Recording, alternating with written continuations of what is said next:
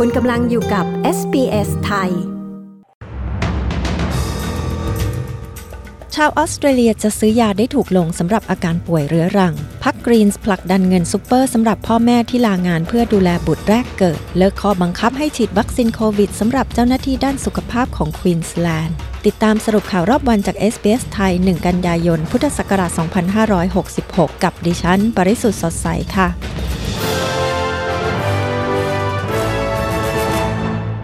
าวออสเตรเลียหลายล้านคนที่มีปัญหาสุขภาพต่อเนื่อง สามารถซื้อยาในราคาที่ถูกลงได้ ภายใต้แผนขั้นแรกของนโยบายของรัฐบาลสหพันธรัฐ ที่จ่ายยาให้ใช้ 60 วัน แต่เสียค่ายาแค่ครึ่งหนึ่ง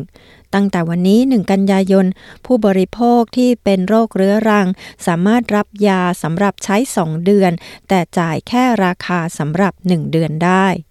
องค์กรตัวแทนร้านขายยาในออสเตรเลีย ก็ได้ระงงับการรณรงค์ต่อต้านนโยบายการจ่ายยา 60 วันดังกล่าวของรัฐบาล เพื่อจะเจรจาต่อรองกับรัฐบาลในนามของร้านขายยาชุมชนเทรนต์ทูมีประธานสมาคมเภสัชกรรมแห่งออสเตรเลียกล่าวว่า เขาหวังว่าการเจรจานี้จะช่วยให้มั่นใจได้ว่า ร้านขายยาจะได้รับค่าตอบแทนอย่างยุติธรรมสำหรับการจ่ายยาภายใต้นโยบายใหม่นี้ พักกรีนส์กำลังผลักดันให้มีการจ่ายเงินซูเปอร์ หรือเงินสำรองเลี้ยงชีพหลังเกษียณสำหรับพ่อแม่ที่ลางานเพื่อเลี้ยงดูบุตรแรกเกิดโดยได้ค่าจ้าง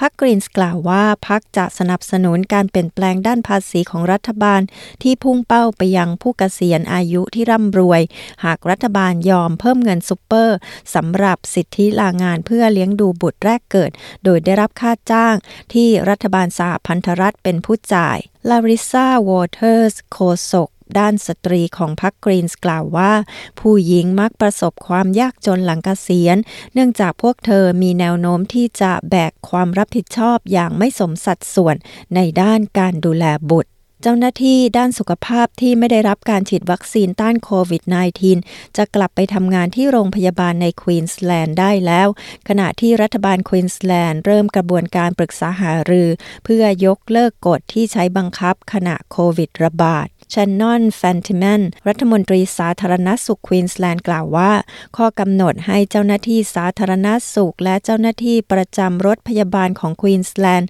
ต้องฉีดวัคซีนต้านโควิด -19 นั้น จะไม่มีผลบังคับใช้อีกต่อไป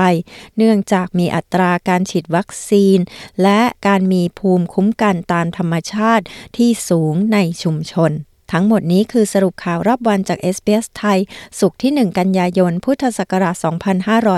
2566 ดิฉัน ปริสุทธ์สดใส รายงานค่ะ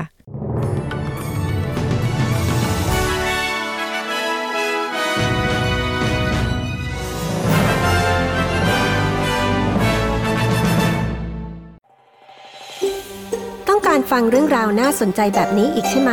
ฟังได้ทาง Apple Podcast Google Podcast Spotify หรือที่อื่น ๆ ที่คุณฟัง podcast ของคุณ